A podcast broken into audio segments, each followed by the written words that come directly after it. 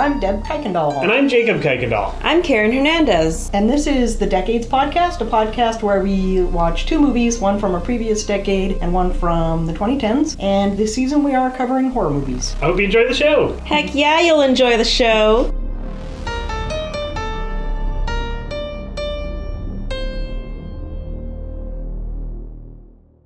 What do we watch tonight, Mom? Uh, we watched a movie called Creep that was released in 2014, and a movie called May that came out in 2002. And um, I should probably say this is the ninth episode Yeah. because we're in the 2000s. It means it's the last in the series of decades. We made it. We made, We it to the made end. past the Y2K. Yep. If we're going to watch so- another movie, it has to be in the future. And uh, so we'll have a few special episodes after Yeah. this to finish out the year. TBD. Uh, yeah, More or less. I will. I'll at the end of this episode, I'll tell you what our first Oh. special episode's going to be. Great. Uh, okay, so creep. Oh, do we want to start with creep or we want to start with May? That's a good question. I think we should start with Creep because there's maybe a little less to talk about. I am curious how you selected these two. Um, well, like like I said last time during our last recording, I Mm-hmm. made this list in July. I think Yeah. is probably when I curated the list. So I can't rightfully tell you why I picked these two movies. Something made you think of them. Right. Well, I mean, I did a lot of I did a lot of research on you know people's lists of best horror movies from each decade that we mm-hmm. were pulling from. So you know, it had something to do with you know I picked May Yeah. for some reason that I can't tell you about was so now. great. Maybe next time for the next list, I'll make notes of why I'm choosing things. Um, and uh, I I think we will probably have an episode where we go over all of the movies. You know, like just do a retrospective. Yeah, we should. Um, and I had something I was going to say about that. Um, If we can remember. if I can remember. Yeah. Um, so May. We're doing. cre- We want to do. creep. Yeah, let's do Creep. Yeah, I think we should talk about Creep. Why, how did you find Creep? What do you know about Creep? Let's Uh, start there. what I know about creep. Well, I, now. Well, they're good pairings. Both of them really fit well together. Right. When I was watching Creep, I hadn't seen either movie before. So, wh- however, I decided upon it was based purely on descriptions of the themes of the movies. I try not to mm-hmm. read the plot summaries, right? I don't want to spoil the movie so badly that I can't watch Right. it. So, I when I'm curating the list, I'm looking at themes mostly mm-hmm. that come out of summaries with not all the information there. I can see the relation for sure. So, and when I was watching Creep last night, one thing I thought was I knew that May was about a lonely person, and I thought Yeah. this is a good match mm-hmm. because Yeah. he at one point in the movie he literally says, "I'm lonely." Um, so, Creep. Yeah. Creep is a found found film footage uh, horror. Right. It starts with a man driving in a car, filming himself on his way to video a man who who uh, had an ad on Craigslist for Right. a videographer to come and film him for the day For a thousand dollars. Yeah. Yeah. So he drives up there. He gets there. Nobody comes out. There's an axe, you which is uh, just very obviously there. Oh, I, I wanted to. Um, what's the name of the actor that plays Mark Duplass? Mark Duplass? Right. Are you familiar with Mark Duplass? I am not familiar with his what he's doing now. Okay. I know he was in the movie uh, Safety Not Guaranteed, which I liked, which had a very, which was I don't very I've seen that. similar indie sort of.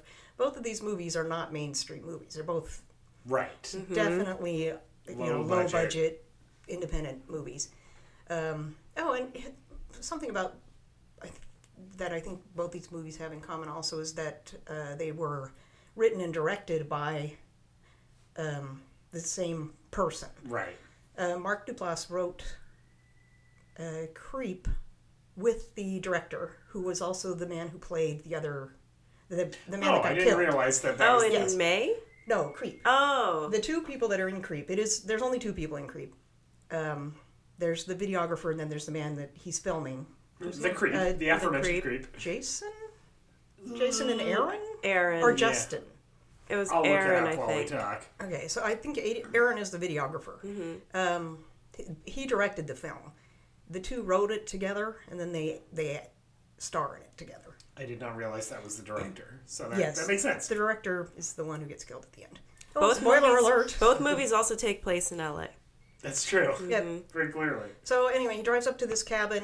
Uh, it's kind of in a remote, mountainy sort of looking place. He meets uh, the guy. Doesn't come out at first, and he goes down to his car, and then uh, it appears as though he comes jogging up from somewhere, and says, Aaron and Joseph. "Oh, Joseph. Okay, I knew it was a J." Yeah. Um, so Joseph confesses that he has brain cancer and he's going to die in a couple of months, and he wants to film an, an ordinary day for his unborn child. He says he's married and he has a child who's on the way. Uh, and he mentions a movie. He Yeah. says, "Do you remember the movie My Life?" Um, which is a little bit significant to us because it was written by Bruce Joel Cohen. And Deb and I watched part of my life on the plane. Well, I watched the whole thing. I well, we both watched Oh, it together on the plane. yeah, we couldn't finish. Yeah. Um, I finished it later, but yeah, it was written by the same man who wrote Jacob's Ladder. Oh, that's why that name's familiar. Right. okay, gotcha. Um, so, you know, he wants a my, my life style videotaping of his death, or of his of his of his, Of his day, life, of right. his of his time. So the very first thing he does, they go into the bathroom, and he starts taking off his clothes. Everything about this movie is just a little bit creepy from the very mm-hmm. start. Yeah. Mm-hmm. Mm-hmm. So they, they go into the bathroom. He starts taking off his clothes, um, which makes Aaron a little uncomfortable. And he says, "No, it's fine. It's fine. We're going to get a lot deeper than this." He gets into the tub, and he proceeds to pretend to bathe his infant child. Right. Apparently, so he goes through the whole process, Like miming. like He's doing taking charades. a half-hour bath with his child. He he kisses his toes and he pats his head and he talks to this Yeah. invisible baby. Um, and then at the end of that the video, he says, you know, he he gives this little speech about how why you know why bother continuing? He could just He you just know, kill himself. himself. Yeah. And then he sinks under the water, and he just sits there. And then Aaron gets starts to get concerned, and he comes and he looks over the side, and then he pops up. You know, like- Ah! There's a lot of scares in this movie. yeah, but they're all they're all silly scares, like him jumping out from behind a door with a mask on or something. I mean, there's a lot of jokes in this movie. A lot Yep. of it is played for laughs. Yeah. So um, then then we meet um, ah, what's uh, Peach Fuzz. Yeah, Peach Fuzz. Fuzz. Aaron is walking around and he opens a closet. I can't remember what he, he's looking for a coat because uh, Joseph tells him he needs a coat because they're going to go to You know, a hike. they're going to go on a hike to a place where there's some water that's supposed to have healing properties. So he opens the closet that's supposed to have the hats in it, and there's this horrendous wolf mask. That, Yeah. Yeah. You know, it's the next jump scare. Ah! Joseph wanted him to see that too. He Yes. said, "Go get a jacket. I, there's one for you in the closet over there." Right. Right. So then Joseph tells the story about Peach Fuzz, Does a little dance. which the Peach is Fuzz uh, dance. his story is that his father uh, used to wear Peach Fuzz and do a little song and dance for him. Yeah. and then he does the song and dance. Yep. Then they go for a hike to try to find this uh, this Healing. healing water, this healing fountain or whatever it is. Something of the Corazon. I can't Miracle remember. of the heart. Uh, and Yeah. several times, several times, uh, Joseph runs off Yeah, he just sprints away. and you know jumps out or whatever. ah! and scares Aaron. Then Aaron starts to get afraid that they don't know their way back and they're going to get lost in the woods. And, it's Joseph's like, the- I don't know. You're right. I don't know how to get back. and then he and then he just turns around and there is the the heart shaped water receptacle. It's like Yeah. a stone into which a heart shape has been worn away and it's full of water. And then they have a special moment in the water. Well, the way he shows Yeah. him this is he walks out on the point over a cliff and goes, Aaron, come look. You just got to come stand here. I Stand got on to show you something. precarious point with me and look over this Yeah. thousand hundred foot drop with me. Yes. what do you see over here? it's creepily done. Yes, everything in this movie, every couple minutes, is something really creepy, but not in, not intentionally scary. Is kind of the the the up to a point in this movie. It's like things that by themselves would probably be okay, but because it's shot in a creepy way, it makes it scary. Right. You get a sense I mean Aaron gets a sense from the beginning that there's something wrong with Joseph. Yeah. um, but not enough to leave. Mm-hmm. Not enough to be scared and run away. right. So then uh, they dance around in the water. Then they go have pancakes, Yes. um, which seems to be another lie he had said something about them, him and his family had always gone there, and then when they get there, he doesn't seem to be familiar with anything on the menu. Right. And, And he then, kind of and covers then it they up a eat little. pancakes. they have a bonding moment again. And I, I don't remember. At this point, Aaron is like, "Okay, I'm done for the day. I'm gonna go." Uh, and Joseph says, "No, uh, come back." Um, Is this when they go to have whiskey? They There start heading back be- first. Yeah. Something in between. Because after, I don't think after breakfast he said he's ready to go. After the pancakes, I don't think he said he was. I think he did. He tries a couple times Yeah, to I think get he away. did. And uh, But I think the first time Aaron, Aaron just or Joseph just says like, "Hey, we're not done. It's still daytime. Where you need to come back to my house." Right. And then they go back, um, and that's when he says, "Come in for a drink." And he's like, "No, actually, my car's right here, um, and I don't want to get drunk because I have to drive home." And he's he's silhouetted in the in the light, um, and he eventually convinces him like, "I'll, I'll just come have a sh- quick drink with you in the house or in the Yeah. cabin." so then they're having whiskey, and then Joseph says something about, "I'm going to give you a bunch of money because I'm very wealthy." I put I slipped a check into your boot, Yeah, and he checks the boot, but there's no check in the boot. yeah. Uh, which Joseph says that just means you do need money. There's the proof. Uh, and then he's he, then he really is ready to go. So he starts looking for his keys, and he can't find the keys to his car. No, you missed the part about the rape story. Oh, yeah, that's Oh, right. Oh my right. god, when he reveal when he says, "Turn the camera off. I want to tell you the real story about Peach Fuzz." And he reveals Aaron Aaron pretends that the camera's not recording, but it actually is, and so he Yeah. gets this recording of uh, well, I think it's important to. I mean, in terms of the way the film was made, the camera's off, but it's still recording Yeah, his, his voice. So this is all done in subtitles. Yeah, so it's black it's a black Voices. screen, and Aaron is Aaron and Joseph are just talking, but there's no there's no video.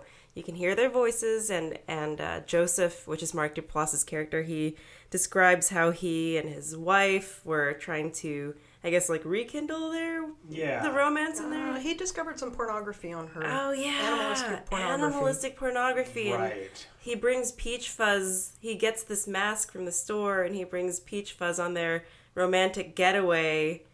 Um, he pretends to leave the house, but he comes back as As the Peach Fuzz. as the wolf. Peach Fuzz is this wolf mask. It's a very big and scary wolf mask, and he wears it when like they have sex, and he's like ties Right. her up and, and stuff. presumably his wife doesn't know who it is because he snuck, sneaks back in through a window or whatever. Yeah. He thinks she doesn't know who he is. She seems to enjoy it. They have a great time. Uh, he leaves. Then he comes back in the morning as himself Yeah. and asks her how her evening was, and she says it was fine. See, I think that I think that she was supposed to know it was him, um, because if if they were on a romantic getaway and he left for the whole night, she would think like, "Where's my where did my husband go?" But she it seemed like she silently acquiesced that it was him, but they just didn't want to talk about it the next day. I mean, there's his his story has some plot holes in it for one thing. Um, but he says, uh, you know, I raped my wife. Uh, that's like his the thing he's getting off his chest, which implies that she didn't know. Except it's all a lie, anyways. Right. Um, that also that scary werewolf mask probably didn't come from a ninety nine cent store, which is what he says. Um, it seems a little complicated for that. Yes, it seems like it probably cost more than 99 cents. Uh, yeah, so it's after he re- re- tells the rape story that the Aaron character says, I gotta go now. Yeah. And he's looking for his keys. He can't find his keys. Joseph convinces him to spend the night because it's dark out and the road is treacherous and they can find his keys more easily in the morning. Yes. So Aaron asks him if he wants another drink. Right. And then Aaron dumps a bunch of Benadryl into his whiskey and feeds it to Did- Joseph. so uh, maybe I looked away. Did do you actually see him put the Benadryl in? Yes. Okay, I, I You must don't have. see what he puts in, but you and it is really it's not real obvious. If you blinked, you would miss it. Okay, yeah, I But totally de- missed that. You definitely see him putting something in there. And I, uh, Maggie was having some trouble watching the movie because it was too tense. Yeah. So she had looked up certain things, and I, I saw him pouring something in there. I said, "What did he just do?" And Maggie says, "I know what he put in there." Gotcha. Okay. Right. So, uh, and you, later you find out it was Benadryl. Yes. Um, so Joseph falls asleep. Yep. He's conked out by the Benadryl, and Aaron, Makes phone call. yes, Finds a he unzips Joseph's pocket to look for the keys. Maybe his keys are in his pocket. He finds a phone instead, Joseph's phone, and then he makes a call. I or think did he? it rings actually. Oh, it and he answers it. Yes, it answers it, and he thinks it's from Joseph's wife, Right. but it's not. And it turns out it's his sister, and his sister advises Aaron very strongly to leave immediately, to just walk away, not to stay in the house because it's very dangerous. And yes, and her brother's not well. I think is what she Yeah, says. she Yes. says he's unwell. um, and so, but he doesn't. That that was a head scratcher because he was already a little scared, and now he's got proof that he should be scared. Right. And he doesn't. He doesn't have his keys, and he doesn't Oh, leave I know his what car. happens. He comes out of the bathroom after the phone call, and Joseph is gone. Right. But he's not really gone. Not really gone. He goes Joseph into the not where he was. backyard to look for Joseph. I don't know why he would do that though. If his sister, if this lady on the phone says you need to leave, I don't know why he would go into the backyard to look for this guy who's not passed out on the fireplace mantle anymore. Right. Yeah. Well, because it's creepy, because it's scary. Uh, and then he goes down the stairs, and there is Joseph in the peach fuzz mask blocking the the, the one door, I guess. Yes, he's trying. He's running away from Joseph, or from Yeah. Joseph, and then Joseph gets ahead of him, gets the peach fuzz mask apparently, and then goes and blocks the front door. Yes, and he's just standing there blocking the door, not talking.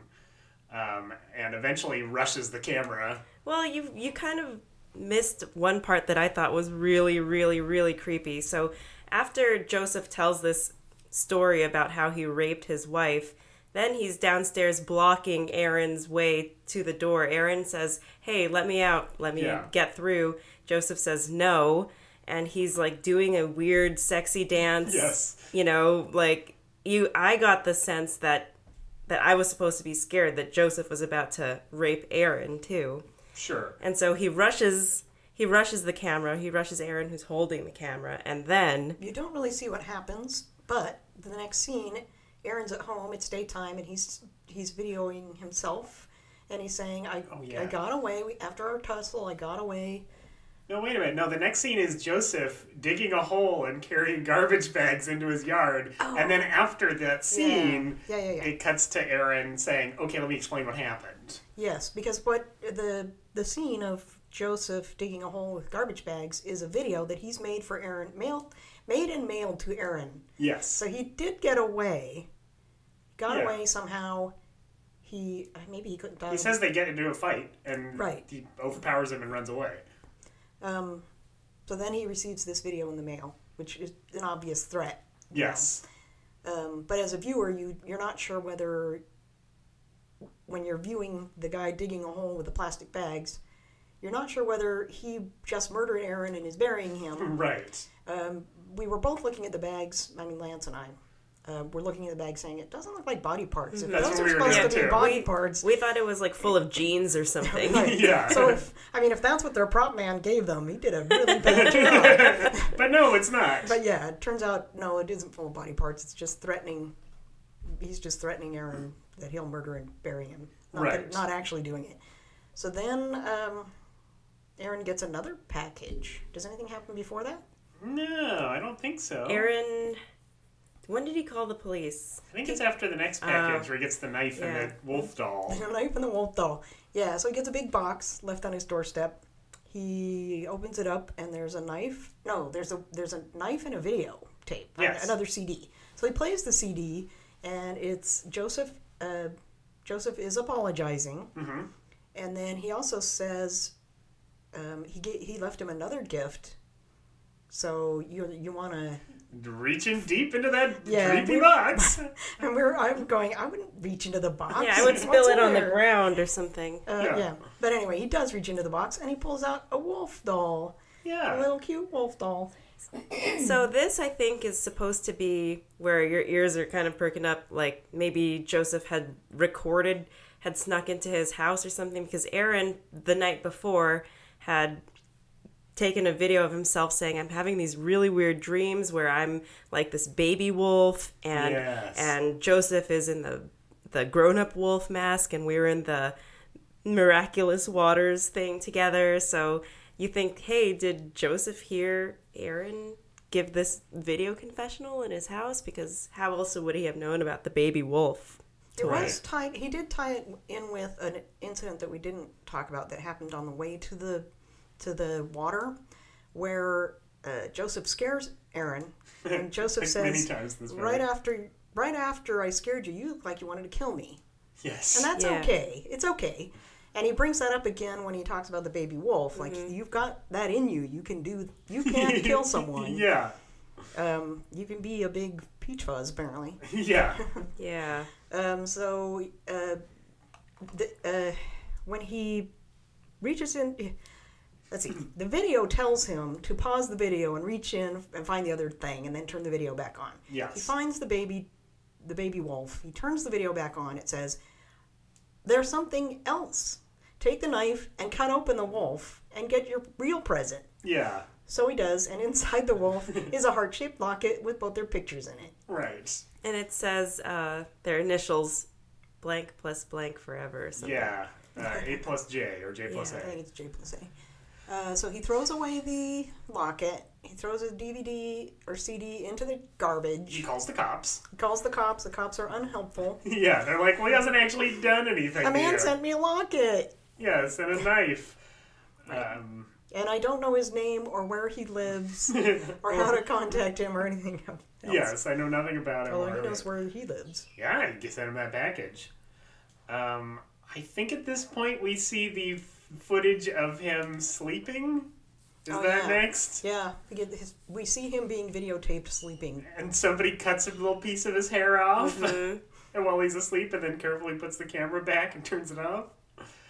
Um, I mean, And it went, oh, and I, maybe it's the same night. He hears a loud thump, and he Yeah. gets scared, and he goes outside and looks for Joseph. And all he's there. Oh, and he sees that his garbage has been ransacked. yeah, And Joseph does show up at his house. You see him in the door.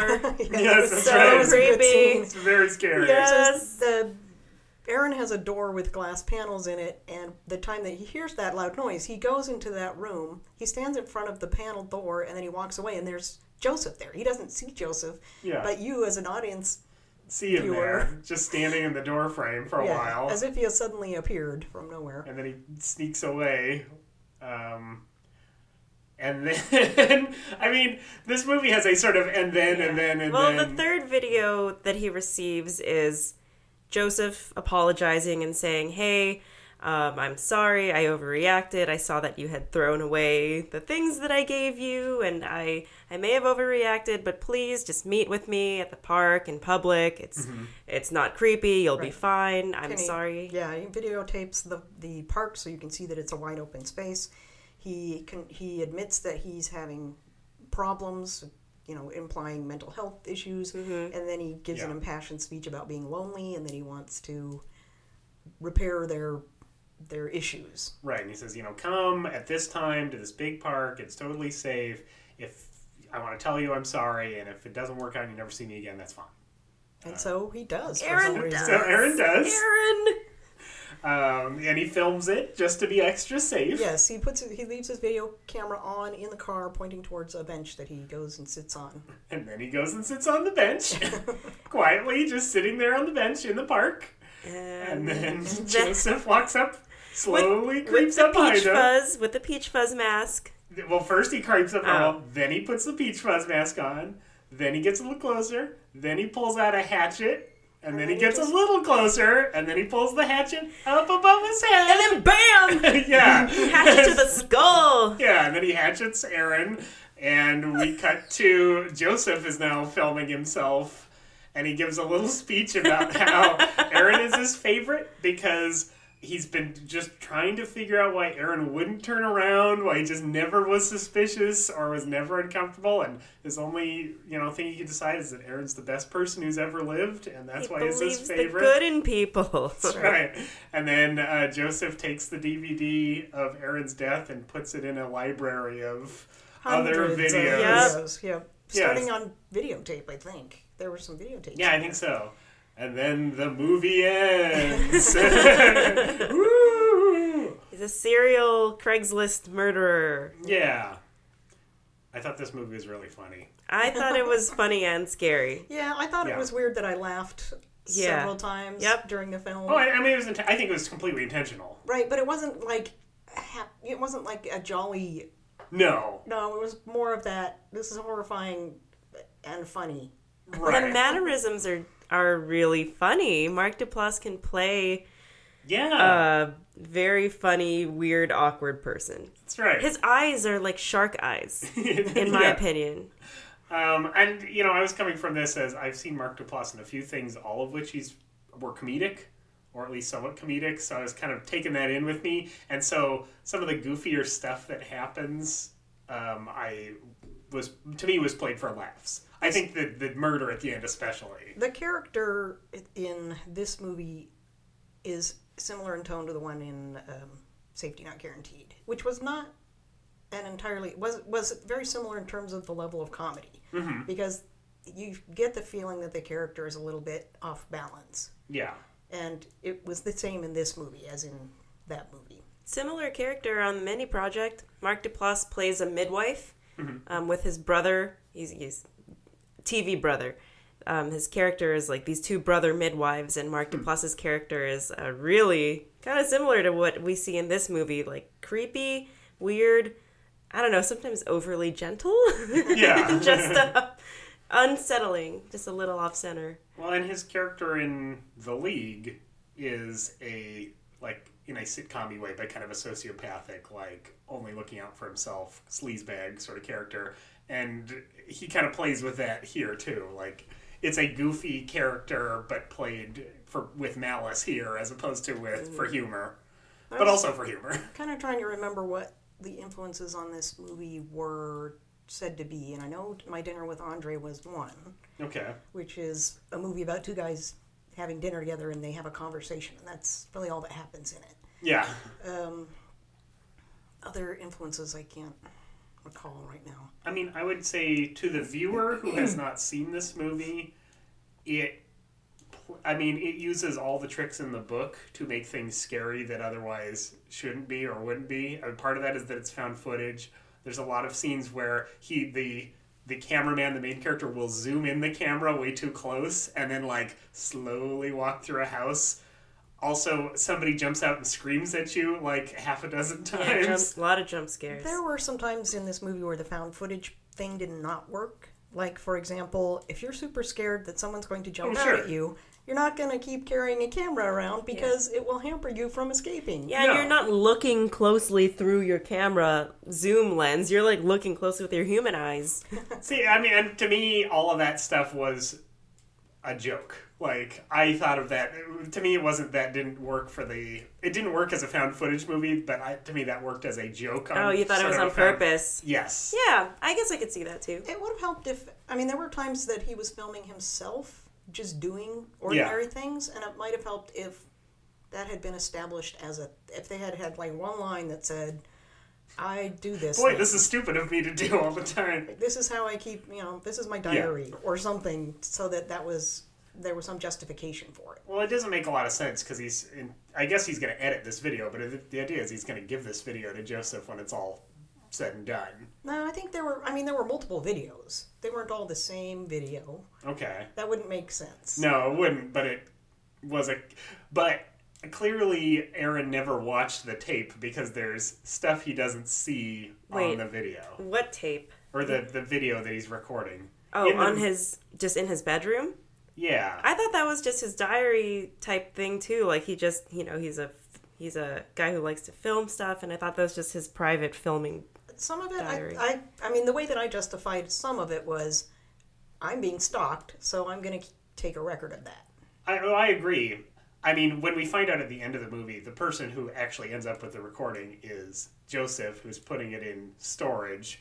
But, like, when Aaron is asleep and Joseph snips a little piece of his hair off with the camera in Aaron's films it, bedroom right. and mm-hmm. films it, clearly Aaron never goes, goes back to watch what is filmed on his camera. Otherwise, he'd be more scared than he Yeah. was. Yeah. And that's why I thought it was just kind of like a diary. That that's how Aaron keeps a diary. Is is just video footage throughout.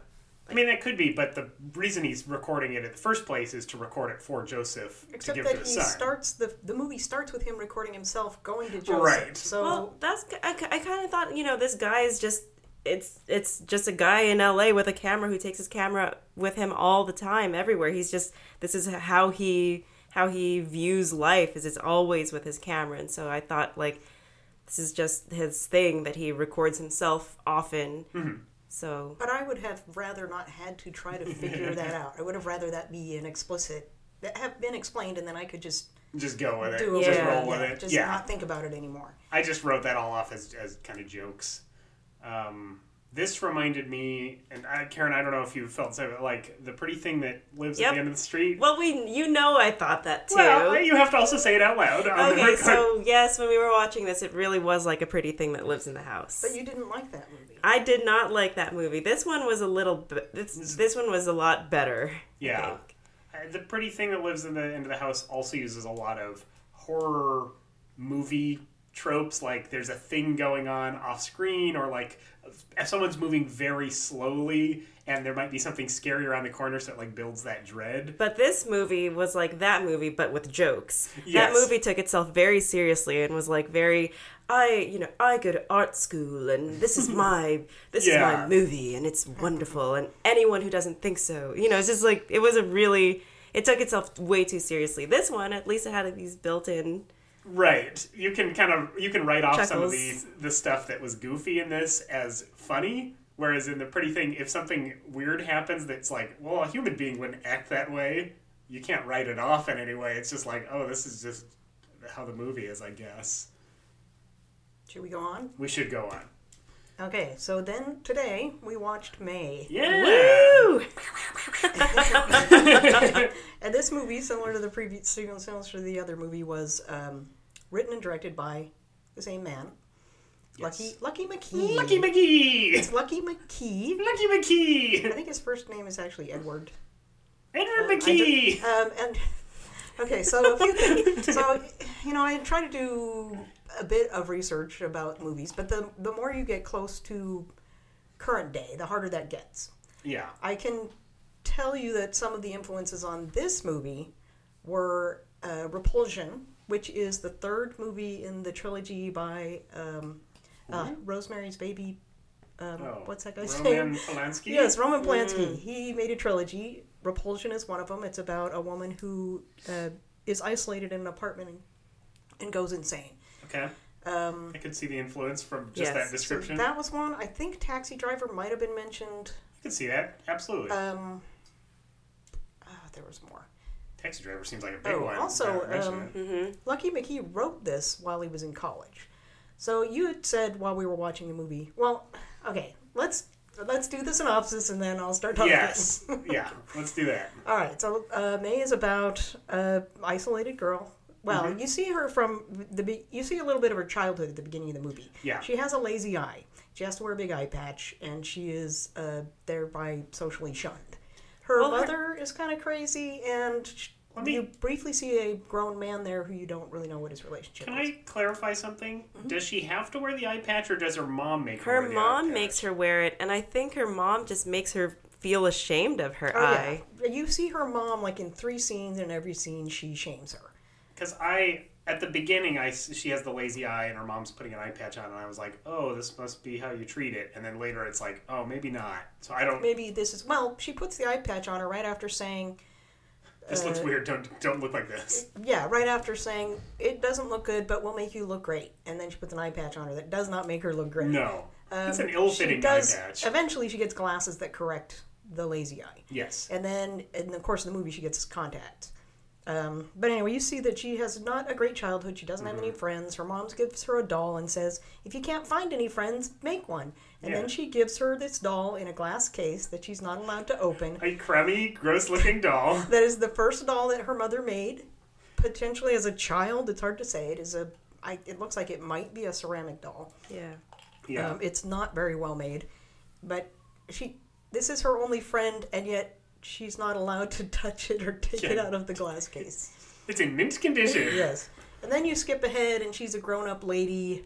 Uh, Mm-hmm. The doll is still her only friend. She works as a veterinarian's assistant. Yeah. um, and she likes to sew.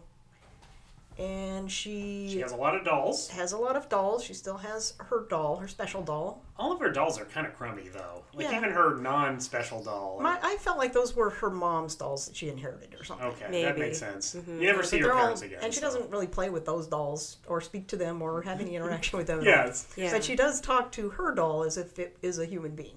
it kind of seems like it is. Like, like Her it has a little bit of. It does some stuff without her uh, interaction. Yeah, maybe. throughout the course of the movie, her doll's the glass case gradually uh, cracks. And Yeah. I thought that was. You didn't know if it was in her head or not. Yeah. Because when she takes the glass case to the place where she volunteers with the blind kids, and we haven't gotten to Yeah. that part in the there yet. synopsis yet, but um, in her head, it, it seemed like in her head all the glass was breaking and shattering and cracking, but when she took it to the place where she volunteers, it was more or less intact. There was like a little crack on it from Oh, I didn't notice that. Yeah, that, it that was- had changed. That makes sense. yeah, it wasn't it wasn't all the way cracked.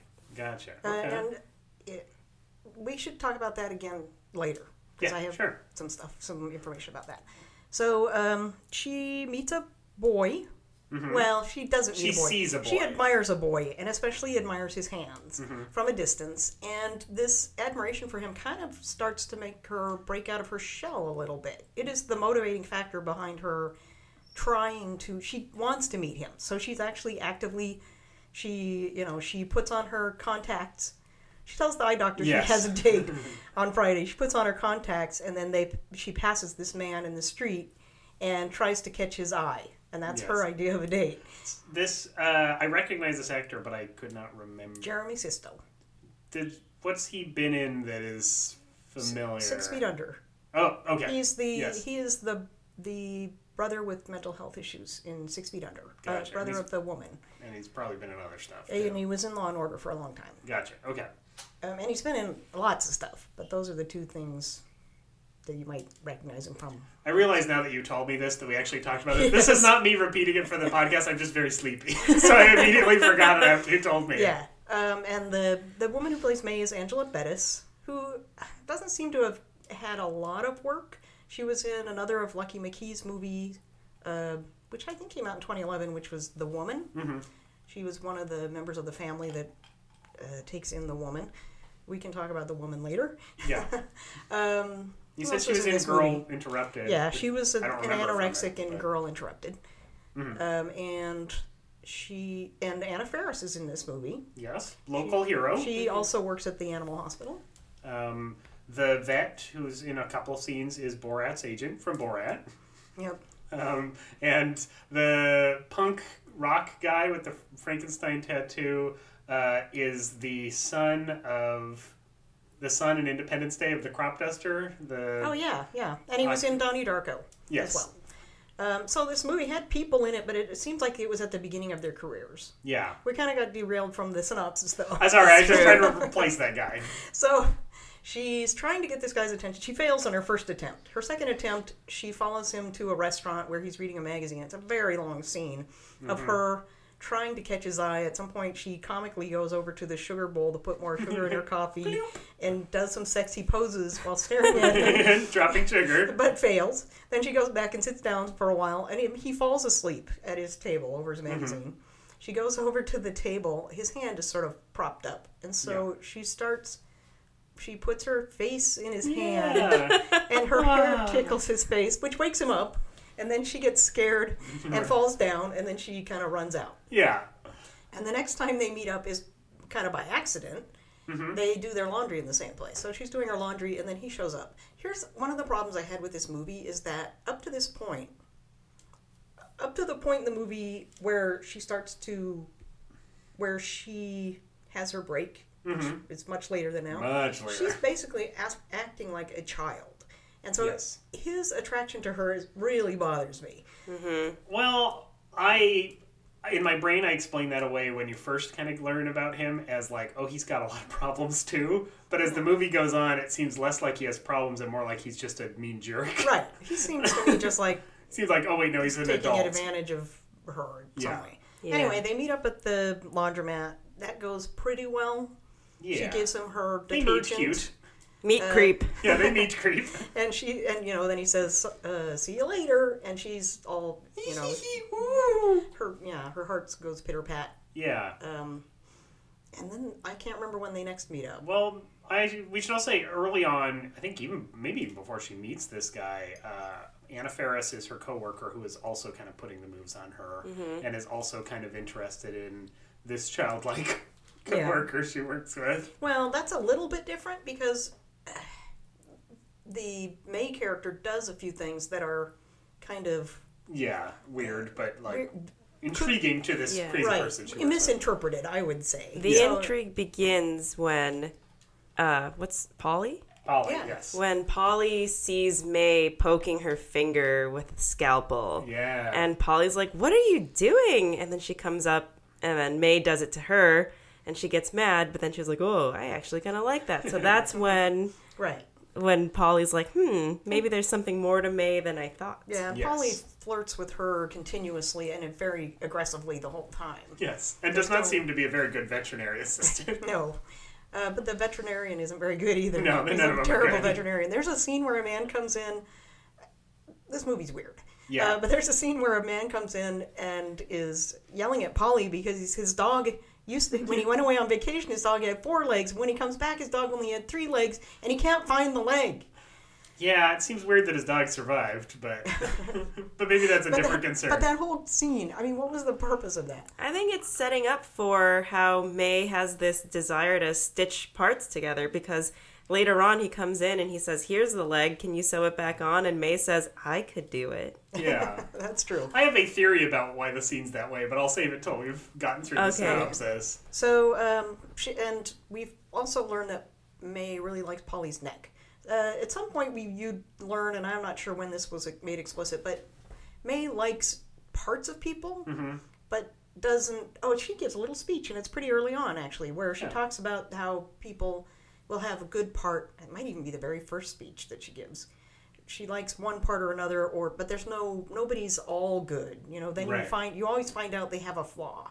Because she's saying this one guy, this boy I met, she tells the optometrist, this boy I met, he's perfect. Right. He He, doesn't has great flaws. hands and he has no flaws. Yes. So he really likes uh, Adam's hands and Polly's neck, and uh, the relationship with Adam starts to fall apart a little bit. Well, they do actually finally have a date where she goes over, and he shows her his room, and they start making out, but she bites him. I think. That's They not watched the the, one. movie, yeah. So, no, no. The first time. yeah, the first time she just kisses him awkwardly, and oh, then, and he says, "Who like- taught you to kiss?" yep, Yeah. and then she gets very embarrassed about that. and you and in the previous scene she you you get the impression that her doll is teaching her to kiss right Yes. then she goes over there and he makes the statement who taught you to kiss so when she gets home she's mad at the doll the doll's name is susie she gets Yes, mad and at she susie hits the top of Susie's Oh, right. case. It cracks a little bit, and her hand comes away bloody, which really doesn't make any sense because Well- it looks like it has a wood top. yeah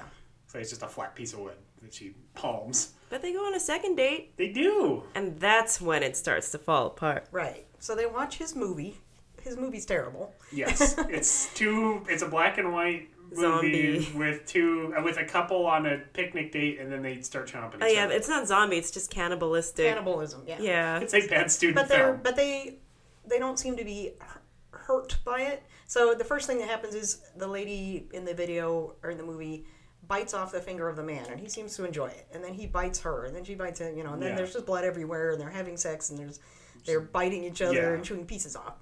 And at the end of the movie, he says, "Well, oh, and she, oh, and May's watching it, and she's enjoying it. And Adam's happy that she's enjoying it. He's he's watching her, looking to see what her reaction is. yeah. So then he asks her how how she likes the movie, and she says, it's sweet. "Oh yeah, It's she says it was sweet." Uh, and her only complaint was that the woman couldn't have bit his fingers off in one bite. That seems far fetched. right. Not the rest of the movie. So then they start making out. Yes. They're they are clearly on the path to having sex. Yeah, they're fooling around. Um, and then she bites his lip, Yeah, hard. Hard. And and, it's he bleeding. starts to bleed. And then she's got blood all over her, and she seems to be enjoying it. she that. rubbed his lip blood all over herself. And she's like, And "Don't she's you like ready to this? keep Is this going." good?" And he's like, "No, this is too. This is too weird for me. I'm. You gotta go." yeah, she This says, "I thought over." you liked weird," and he said, "Not this weird." Yeah. Yes, and that's for him. That's the end of the story. Um, they have another date before this in the park, which is Oh, important because sh- they share a sandwich. Uh, May sees some children touching things and Wait. walking around. Before that, she he says he likes weird things. He says you must need to be strong. No, he says Oh, I thought this was after he saw the kids. no. I think it was before the kids. this is okay? He says, "Tell me something weird from your job, something gross." So she tells a long story about a Labrador who's who they used the wrong stitches on, and his guts fall out, and there's blood everywhere, and yeah, and he's uh, very uncomfortable with it. yeah, as he should be. Um, they Then- see some blind kids that May is interested. Like she's like, "Oh, okay, that's interesting." I, i'm a little unclear. Like this is another one of her sort of childlike Right? qualities, She says, "What's wrong with those kids?" And he says they're blind, and and that and seems she's- to surprise her. and he tells her they they are from the daycare center around the corner, yes. Um, which is important because then she goes to volunteer at the daycare center. Yeah, and it's also somewhere in here as well. Um, Polly, her coworker, gives her a cat. She can't Right, take care Lupe. of it. She says, Lupe "Can the you cat." take care of Lupe?" But she calls it loopy. yes, Loopy. uh, and May says, "Okay." I mean, I guess she does. Yes, it's a beautiful cat. Yeah, and it's cute. Um, they go, you know, things go on the rocks with Adam. Uh, May is very distressed and sad, so she calls up Polly, her only other friend. Um, and her and Polly then hook up. But she, at the while they're hooking up, she sees that Polly has a terrible mole, has a huge mole on one of her fingers, and that she does not like, "Mm, that. No, thank you. Um, But they do make out. right. Uh, and then, I don't. I mean, the, the movie takes a couple zigs and zags Well, here. here, so um, she goes over to Polly's house once because she's been spurned by Adam. She's Yeah. got Right. butt hurt, Well, and we then should talk about her being spurned by Adam first. okay, So how does that go down? She goes over to his house. She doesn't realize that he's done with her after the lip biting. So she goes over to his house, and it's a very strangely filmed scene where he's in his house with his friends. She's at the door. His friend inside who's doing push-ups says, "Don't smoke in here." So he doesn't open the door. He opens the door a crack and puts his hand out with Yeah, just the cigarette. That seems stupid. Meanwhile, they continue talking, and they're talking about May, and Yeah. that's when May learns that he doesn't want to see her anymore. He's done. He's done with her, Right. and then she runs. off. They never see her. She's Yeah. hiding behind the door the whole time. Sorry, I'm, my brain has lost some of the plot on this. so then Right. So then, after I guess a day or I don't know when after I don't think it was immediately after because she was she went over to Adam's house at, in the nighttime. Then the next day she goes over to Polly's house, you know, thinking like, oh, I just I he's burned me, so let me get with Polly, I guess. Yes. But Polly turns out to have another female visitor. She's got you know. Polly Polly seems to think that like it's they're just fooling her. She's she and May are just fooling around. May Yeah. thinks like, "Oh, I thought we were really serious." So she feels she feels hurt that Polly has another lover, and then she goes to volunteer. Mm, the at the lover school. is the woman with the legs. Yep, right? the lover is She's the woman got with good the legs. Yeah. You don't know this yet. That's later. Yeah. And is it after this she goes back to the volunteer or she starts volunteering? So? I think she starts volunteering because she wants to make a connection. Like Adam Okay. is no longer in the picture. Polly has other lovers, and she's just like, "Well, what about them blind kids? I want to be friends. next I, step. maybe I can make a connection with these blind kids." And then she starts looking for a connection there. But And she temporarily does. She Yeah. makes a friend who a blind girl who the care the the teacher does not like. Uh, but May makes friends with her, and the girl, the, the blind girl, is making an ashtray and gives it to May, and it says May on it. but Um, that doesn't turn out. That No. volunteering opportunity It doesn't turns turn out out very well. No.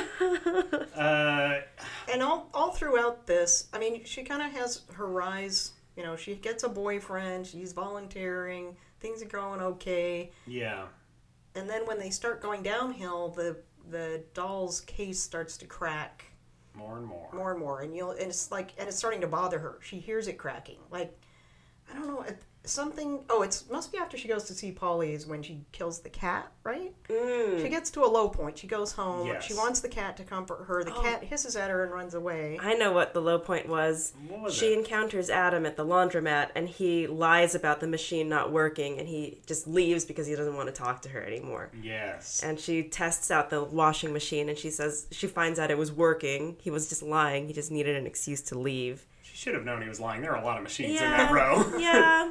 So Right. So she goes home. The cat doesn't, you know, comfort her. She picks up the ashtray and she throws it at the cat and kills the cat. Yeah, it's And an impressive throw, I think. Yeah. Because it's not. It doesn't look like a heavy ashtray. So then next scene you see her in the bathtub and you can hear the crackling of the doll's Case. case cracking more. Mm-hmm. The dead cat is in the bathtub with her and she is trying she's upset by the sound of it. So then she Yeah, it's horrible. she calls Adam, Who picks up and is like, "Hey, how's it going?" he doesn't know it's her at first. Yeah. right, and then they, she tries to make a date with him and I can't remember how that conversation ends. He he says, um, "Who is this?" And she says, "This is May. I thought you know, silly. I thought you knew." And she's just trying to keep up this thing of Adam used to like me, right? And he says, "May, I I don't think we." He doesn't say explicitly, "I don't think we should see each other anymore," but he does say, um, "I don't." I don't know what. Yeah, I don't know what words he used, but he's. Oh, uh, do you have any? Are you busy tonight? Do you want to get together tonight? He says, "No, not tonight. I've got plans." And she said, "Well, what about tomorrow?" And he says, "No." Uh, she says, "Well, I can wait." Um, he says, "Don't do that." yeah, don't do that. And then he says, goodbye, May. And He Yeah. says actually says the same thing he always says, which I think is see you later See you later. instead of goodbye, which is what he should say. I mean, he's a jerk. He's Yeah. a jerk to her, pretty consistently. Mm-hmm. Yes. Um, we need to somehow get to the point where everything changes, right? Yeah. So So, there's a point where oh, she's at her lowest Oh, point, yeah, but yeah, she yeah. decides like, "I'm gonna give it a shot." My one friend, my doll, Christine. Christine? Susie. Susie. But Oh, yeah, she Christine. she goes to the daycare center. Is that it? Yeah, Is it she the takes daycare Susie with center? her. Because she's, Oh, she's yeah, lost that's all her it. other friends. Her cat's dead. So she's like, well, I'm going to get Susie out of the closet, my one friend, and I'm going to share it with these kids.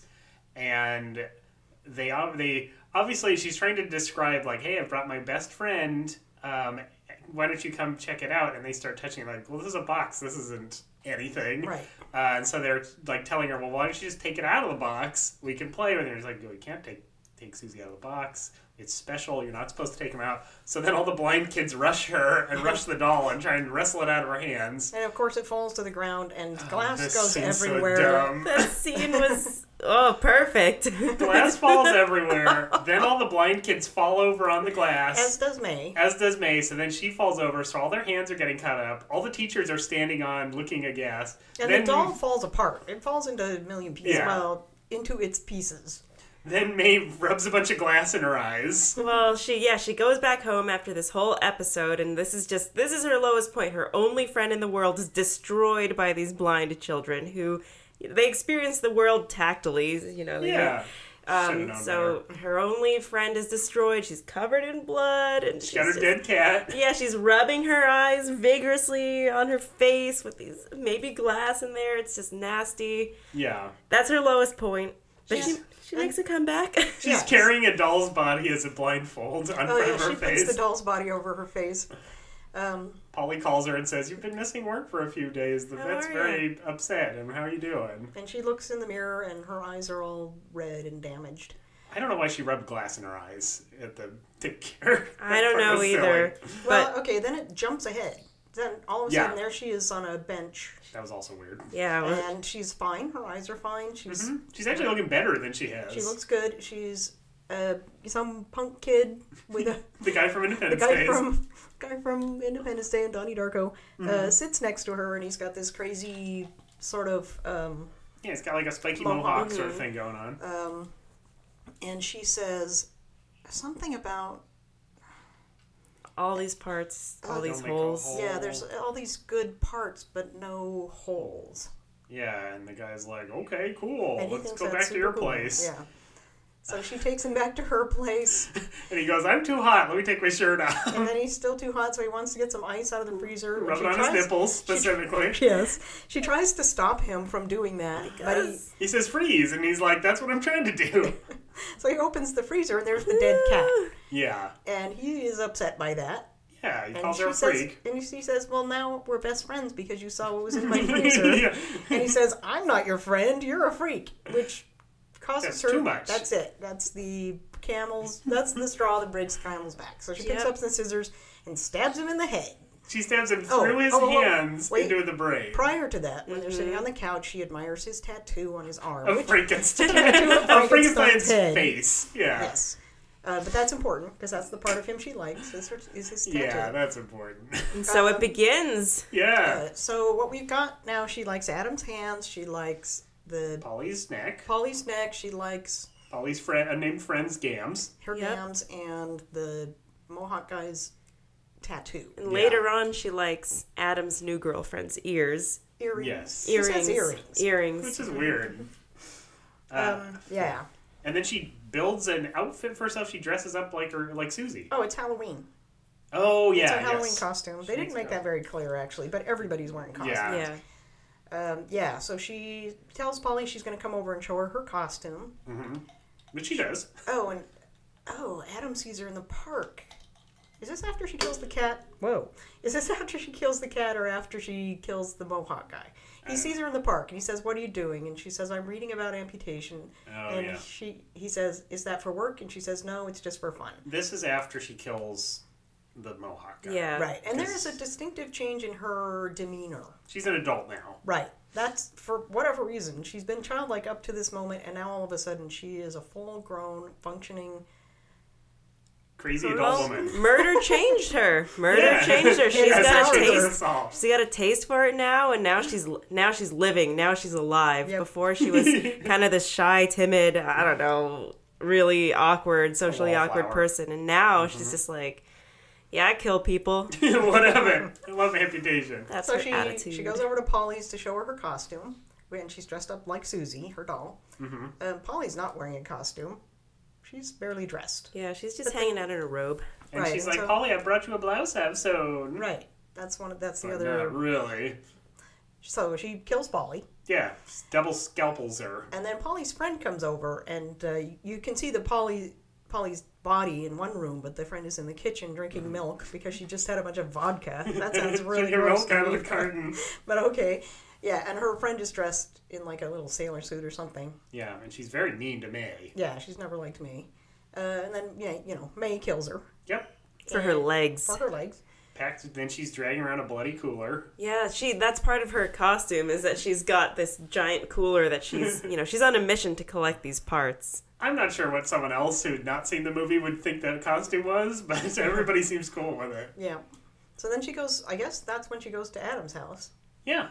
And Adam's there, and Adam's girlfriend is there, and she admires his girlfriend's earrings. And they're both drunk, Adam They're and his both girlfriend. drunk. Uh, the girl, the girlfriend, foolishly invites May in for a drink. I guess they're both Mm-hmm. Don't drunk at the time. Mm-hmm.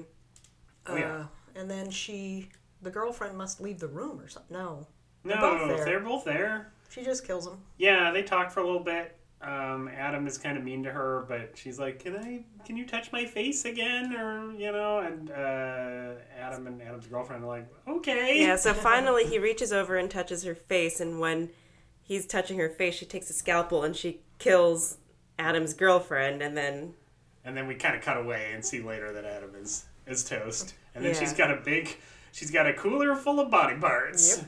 And she goes home and she puts them all together mm-hmm. uh, with a sack head. Yes, and, she cuts up her cat. She cuts up her cat for hair, right? Yeah, it's not really clear. And it's she the doll. uses the doll's eyes from Susie mm-hmm. to put dolls to put eyes on the creature that she's creating. She uses the uh, broken ashtray that said May, and she rearranges it to spell Amy, and dubs the doll, the giant doll, dead body doll, Amy. And then she Lays down next to it. well, and you can see it's breathing. The doll is breathing.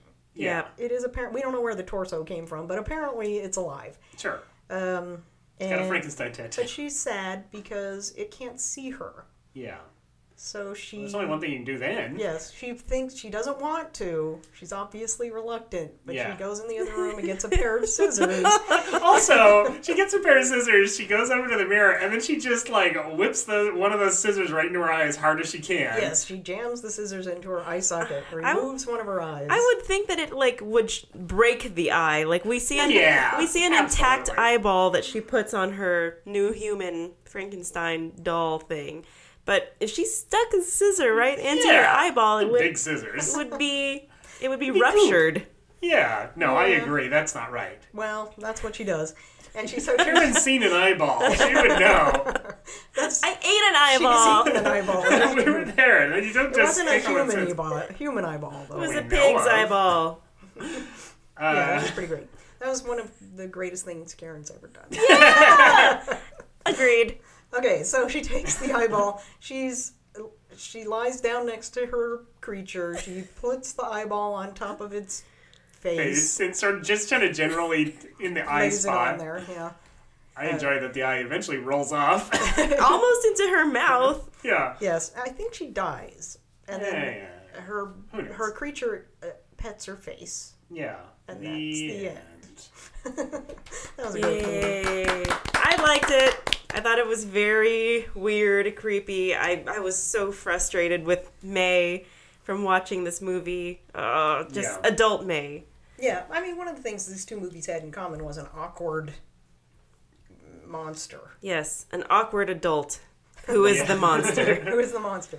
Um, Lucky McKee. So he wrote this movie when he was in college, I believe. Okay. Uh, he believe made a movie. This is his second full-length feature film. The Mm-hmm. first one, I think he financed himself with friends, and it's called "All Cheer- All Cheerleaders Must Die." That sounds great. It's yeah, it's about zombie cheerleaders, uh, and they're doing a remake of it right now. I think. Oh, Uh, so you know, with a budget and everything. sure. Him or just someone. Him. Wow. So um, this was his second movie, and you had said something about this looking like a college, like May looked something like a college. Yeah, it reminds me of Cannibal the musical. Right. Got a real low budget feel. Low to it. yeah. Um, something else I know about Lucky McKee is he had a lazy eye, and he in Hmm. an article I read about this movie, an interview with him. I read a few interviews with him. Most of them were about the woman, which we should mention. You mentioned this to me, but right, but we should talk about it. as far as this movie's concerned, um, did I just say he has a lazy had a lazy Yes. eye? He lived in a rural place, uh, grew up in a rural place without a lot of. Um, he didn't have a lot of technology. movies. They didn't start watching movies until like he was ten years old, and then Okay. they watched a lot of horror movies. Um, he writes uh, books with a pretty well-known author, Jack Ketchum, mostly horror movies. So, or mostly horror novels, as far as I could tell. Hmm. Not Ash um, Ketchum. Nope, Jack Ketchum. I mean, I'm, you know, we're not really experts in the horror genre, so Absolutely not. if we were, we would probably be more familiar with ah, Lucky yes, McKee. Lucky McKee. blah blah blah. Yeah. So um, he described that the character of May. Well, one of the quotes about it was that the character of May wouldn't exist if it weren't for the character from The Fisher King that was Robin Williams' girlfriend. I can't remember the name of the character, but she is pretty awkward. She's Yeah. a very awkward character. Okay. Um, so she was somehow the inspiration for May, as was you know some of the other influences. Um, and he described, and m- most of his movies appear to be have lead characters that are females. That's not that uncommon in horror genre. But for this movie, he said that May was kind of a representation of him, and he thinks he may use females because it allows him to um, it allows him to express his sensitivity to things without without having to explain it, it- because without being a man right? If you're a man who's sensitive that has a different connotation than a woman who's sensitive. He is a sensitive person so he uses females to represent himself in his movies was kind of what he said All right. and sort of as a way Give of it a shrug. Give him a hard shrug. yeah. All right. Whatever. I mean, he, whatever. Lucky. he he was saying it in such a way as like, I'm I'm hiding behind that, not that. I mean, this movie would be very different if the character of May was a man, Mm-hmm. but it'd still be scary. so uh, the movie he made, I think it was the next movie after this one, was the woman. I could no, no. There was another one in between, which I think is called the Woods or something like that. I think the woman came next. Okay. The woman um, is actually a sequel to a movie called. Uh, I can't remember the name of the movie. I don't have a clue. It's a Sorry, movie about a, a, a tribe of cannibals. Eh. Oh, you mentioned that too. Yeah, but I can't remember. it's a tribe of cannibals who kind of live out in the woods and are kind. Of, I I haven't seen it, and it's from a, it's from a Jack Ketchum novel. Okay.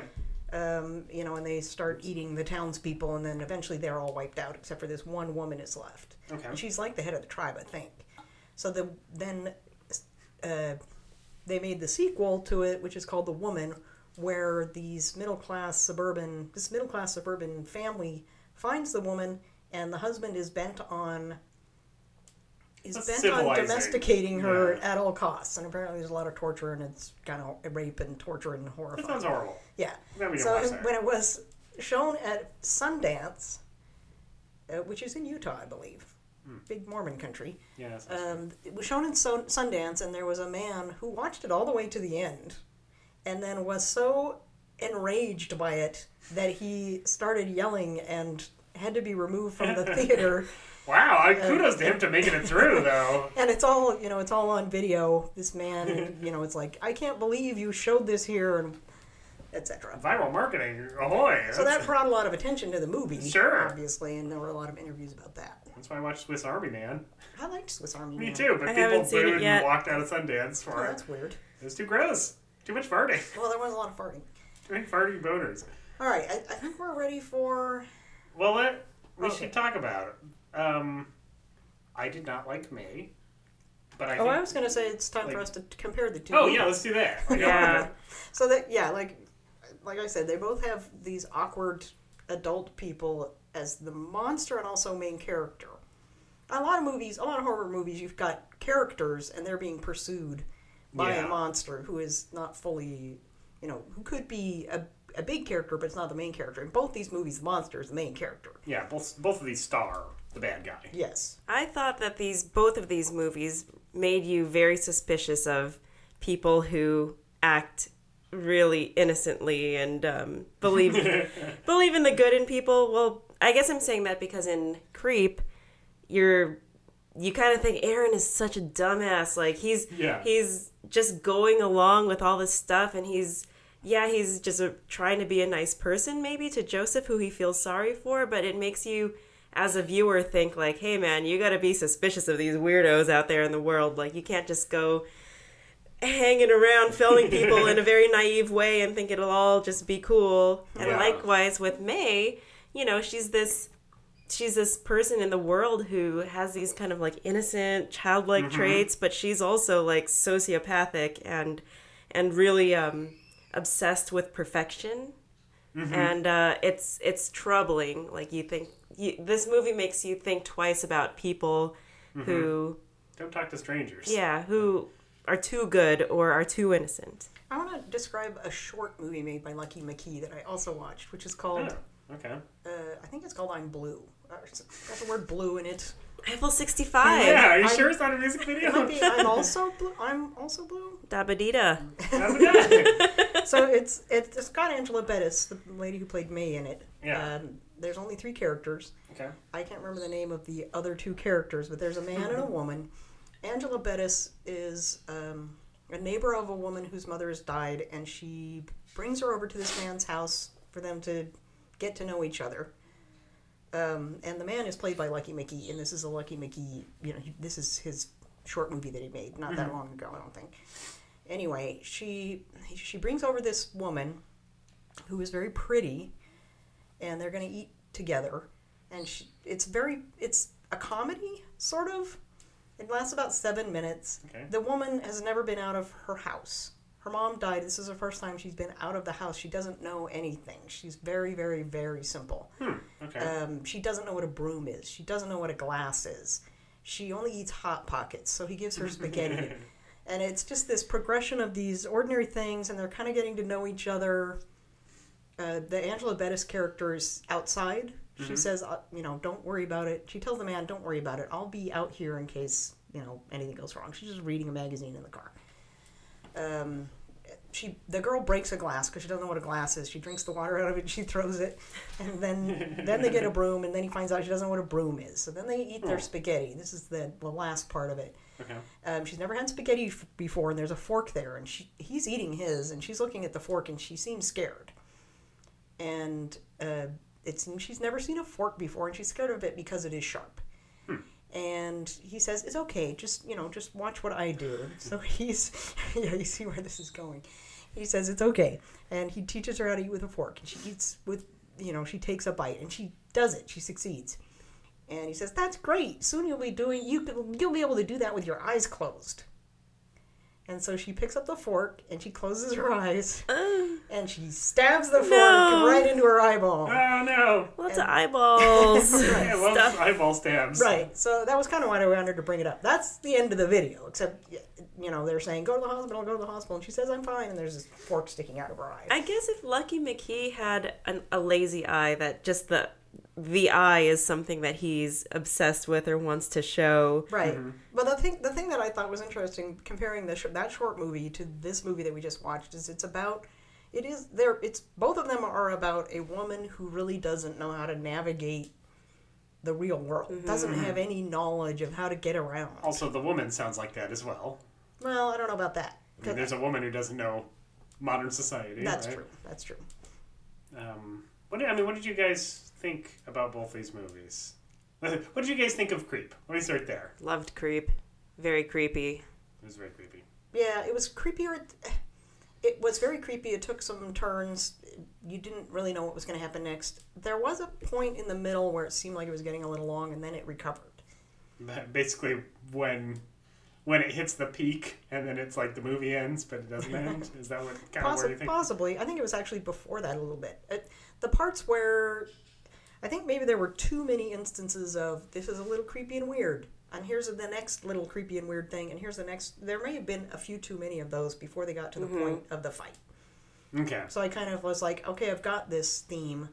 I don't need this Yeah. anymore. I thought the movie, I thought Creep really picked itself back up when you find out that Aaron is fine. He survived that tussle. He pauses the movie that he's watching of um, Joseph digging in the dirt and he pauses it. He says, I got this in the mail. I'm fine, but this is what Yeah. I'm watching right now. This is very weird. He's filming like a reaction video or something. Yeah. Yeah. And then the movie picks up after that. I also thought. I mean, I know Aaron seemed naive some of the time, but but like at the beginning, it seemed realistic. I mean, he he went there to make a thousand dollars. Yeah. And the guy was a little weird. And on the way there, he says, "Oh, he might be an axe murderer who's going to kill me." And from the very, and then you see an axe. And then- Almost immediately, Joseph asks him about the axe and whether he thinks he's going to murder him with the axe. yeah. And then at the end, he does murder him with an axe. Right. Um, but it is realistic that a person, even if they were had some suspicions, would be like, "But I don't have any. You know, I, I don't have any proof. I just don't get the right vibe from this person. I'm not Sure. say, hey, you're crazy.' Well, one of the I think one of the strengths of Creep, or one of the reasons that it works, is Joseph does a lot of creepy, horrible stuff in this movie. But every time he brings it up, he he's apologizing. He's like, "I'm so sorry. Let me show you these pictures I took of you as you're coming up. Oh, I know this is inappropriate. I shouldn't have done it." And it's like, "Oh, that's weird." But you can kind of get why Aaron's like, "Yeah, that's horrible, but." Okay, you understand it's wrong. And he does that like four or five times in the movie where he's like, boo, I jumped out and scared you. Actually, I realized that's not like, oh, I'm sorry, I didn't realize you'd freak out that. I know that's too yeah, much. he's being really nice about being a weird, creepy asshole. Yes. And so you're just like, "Ooh, I, Yeah, there's a point in the movie where Aaron says, "Are you? Are you?" Oh, I think it's when he's blocking him from the door where he says, "Are you trying to scare me?" And he said, and he nods his head yes, mm-hmm. because when he's wearing the wolf, he never makes any sounds. Yeah. Except, well, no, he did make He growls. sounds. he growled and jumped at him. yeah. So I mean, he reveals, "Yes, I'm trying to scare you," and then they have a fight. Right. I so I really liked Creep, although it is super tense and very silly at points, I, intentionally, I think. Um, I didn't really like May that much. I think it had a lot of weak points, but the things I really liked were that there were some really funny parts in May, and I think that maybe the the thing I didn't like is it tonally goes all over the place. There are parts that are funny, and there are parts that are scary, and then there are parts that are played very seriously. I think, and I think that if maybe the movie had kind of laid the humor out a little more evenly across some of the stuff, I would have liked it better. And I think that maybe that's why you cast Anna Faris and like a comedic actor. Some of the people in here are comic actors. Um, I think that that's why there's the scene where she's like the guy's coming in and talking about the dog with the missing leg. Like as a comedy scene, although it's not that funny, that works as like a look at this kind of goofy, morbid situation. But as a serious horror movie, it's like your dog would be dead. This isn't Yeah. make a lot of sense. Well, you were saying that the parts of May really reminded you of one of my favorite movies, The Room. Tommy Yes. Wiseau. Yeah, it does. the way that it was just overly dramatic sometimes, and the way it was shot, Yeah. the way that the actors were act- acting, especially the one who played Polly. Oh Yeah. my goodness. She's a comedic actor, and she played that character as a comic character with some creepy stuff, like as a horror comedy. Like, but that to me, I liked the scenes she was in because to some extent she was kind of playing with my expectations of what you know what I was expecting. She wanted, she was funny. Yeah, I think maybe one of the weaknesses of uh, May. I I had high hopes for it because I had read a lot about it. It was okay. I, mean, I didn't hate it. It wasn't it wasn't strong enough. Yeah. It was a weak film. It the acting wasn't great. Nope. Oh. the, the, the acting was the room esque.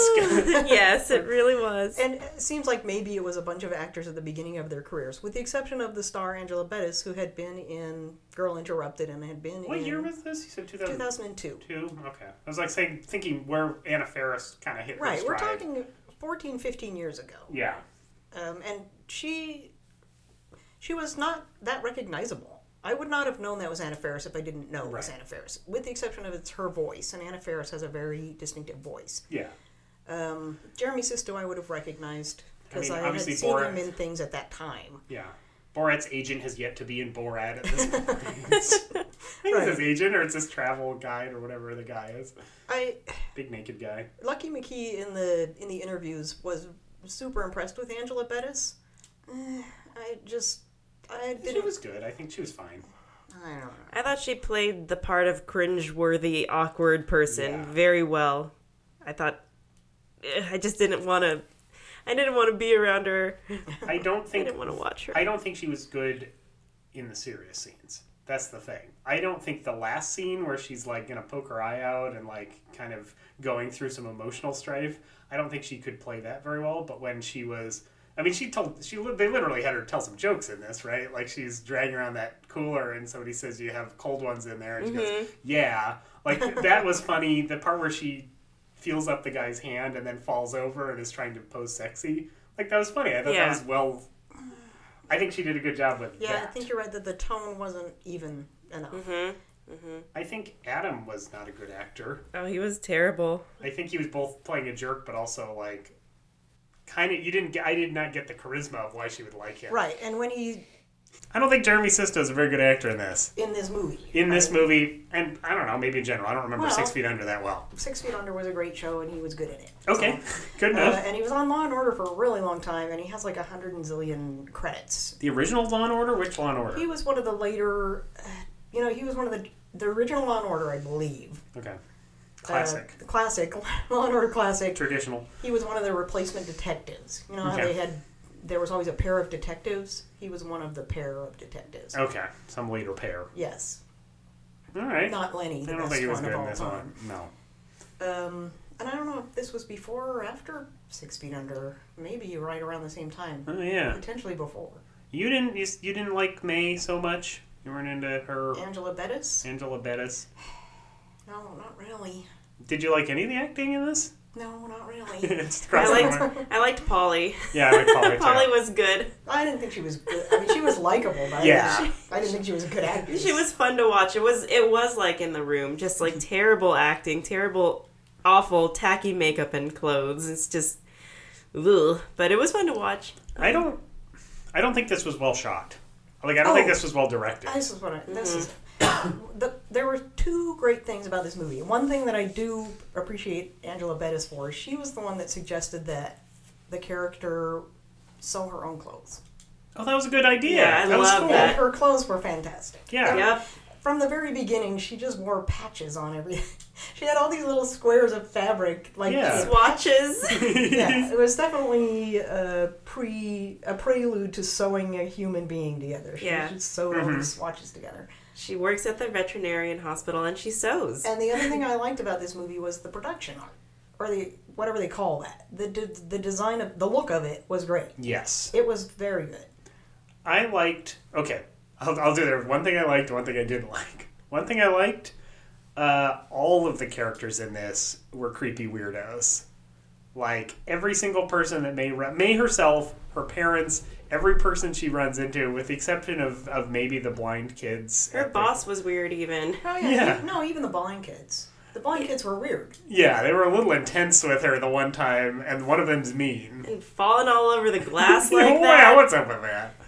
Um, but like Polly and Adam both seem to have severe issues, and then when she meets the like kind of punk guy, he's really weird from get go.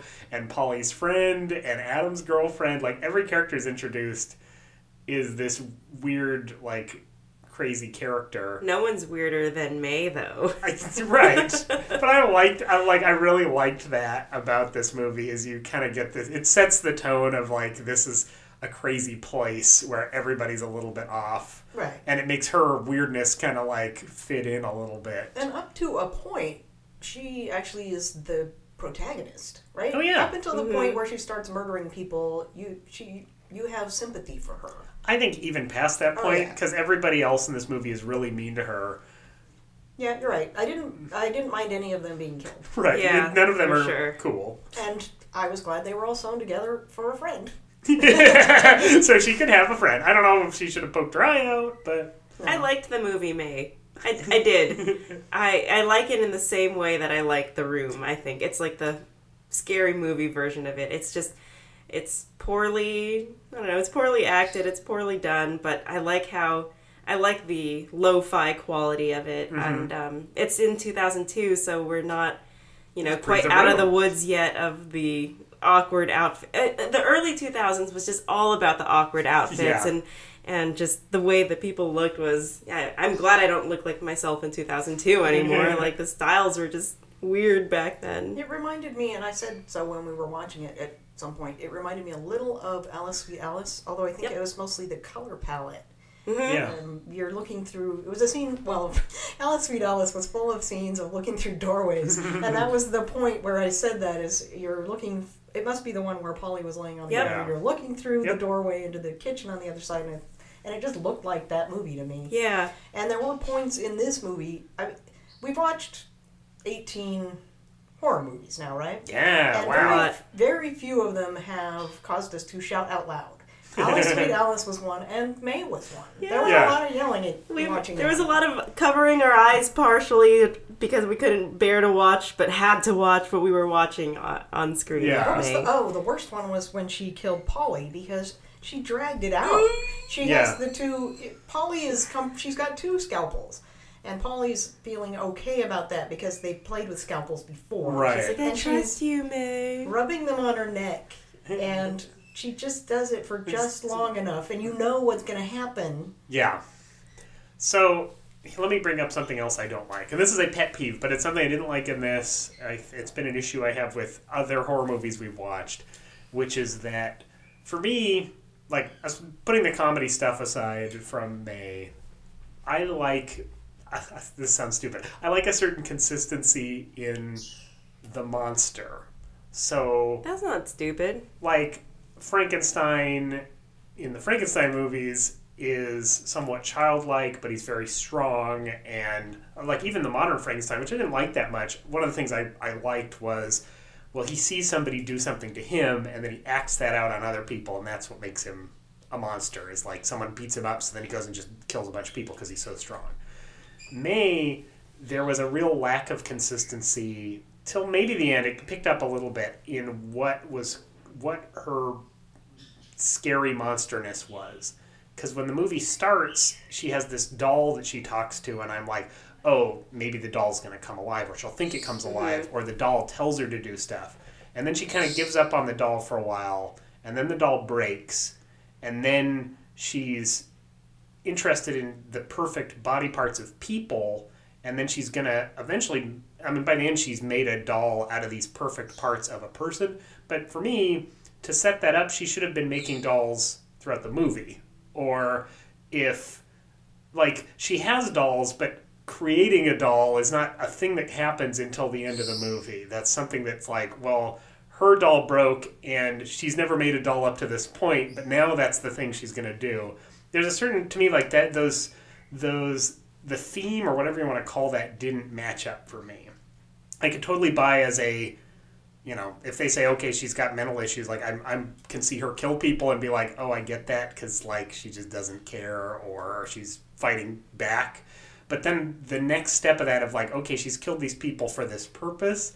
I didn't see where the log, like even the crazy person logic worked, didn't quite work. It was almost there, and it felt like there was some scenes missing, where maybe like the doll breaks, and then you see some scenes of her trying to make a doll, but it's like just not right when she makes one out of ceramic and okay now i see how she's doing it or maybe she like makes one but the hands aren't good so she sees adam's hand there's something just missing to make that flow for me I think, uh, well, I, I would disagree. Um, I think that this, I think that her eventually sewing up all these different parts into a whole is set up by this whole idea from the beginning of her mom saying, like, you know, you're ruining things, or like, you, I want you to Yeah. be perfect. Um, I think that the theme, like this monster's theme in May, was that she's searching for perfection. It's like crippling her because she's, you know, she has a hard time being out in the world and being herself because it's like, you know, she's got this lazy eye and she's not perfect and she sees a lot of different parts that are perfect and she has this drive to like I don't know, to attain perfection by sewing them all together. Like we know that she sews and she loves to sew. We know that she fixates on like perfect parts of people. Yeah. We know that she's let down by how people like as a whole aren't perfect. I think you could probably use uh, her analogy, or I don't know if it was an analogy, but she makes that statement on the park bench about all, the, all the nice parts. I think that's what's wrong with this movie, yeah. right? There's, and I said something while we were watching it, like you had said it looked like a college film, and I said, yeah, but you can see the potential. oh I, yeah you absolutely can I, Right. So uh, there was there are things to admire in this movie. Mm-hmm. I didn't come away, you know, when I, we watched Al- Alice Sweet Alice, I Yeah. was uplifted by watching it. Yeah, right? you're like, Even though it's a very bad movie, something about it just really uh, it's cool It's brought- badass. Yes, I mm-hmm. came away from that movie feeling great. May not, you know, I just I watched it. I had hoped for more, and there was some good stuff in it. If all that good stuff had been concentra- concentrated, then Yeah. I would have come away with it going, "Wow, that was great. I, that was a great I had experience." I had no expectations for May, so when I watched yeah, I it, have I was like, nothing. I will say to to to, to piggyback off what, you, what you're saying, Karen, that like even though I didn't like it, I did see this flaw. Like I agree that like to me, there's there's like it's one draft, one more draft of the script for Yeah, being really good because sure. I can see all the elements you're pointing to, and I'm like, I, there's like maybe one more scene maybe would have pulled it together, I or there's so, too. like if they'd either kind of sharpen up the jokes a little bit or maybe took them out like i can see and there are some actually scenes i really liked just as a whole there were scenes i didn't like and it just but it's so close to being a, a movie i really liked Mm-hmm. um, it's, there's just something missing there i think that like in the final scene where she pokes out her eye and gives it to the the doll that was another one where i'm like i can almost see where the director's going with this but i wish that he'd like made it clear why she needed to give her eye to this creature to let it see right. Which of her two eyes did she give to the creature? i was trying to she figure that him- out she gave the creature the, her lazy eye. I think she gave the creature her good eye. this one Yeah? let's see it was her right eye when she was on the creature i just cannot remember which one Right. So she was laying. It was. so her eye patch her- when she was a kid right. was on her left eye and she poked out yeah, her right eye It was her right eye, I think. Oh. Okay. The reason that it was confusing because she was looking in a mirror when she did it. Oh okay yeah So i was she- totally like She's in in the mirror. She pokes her what looks like the eye on the left, But you could see her lazy eye was the other eye, right? That's not a good way to do that. Yeah. So when she's laying on the bed, her left eye is intact.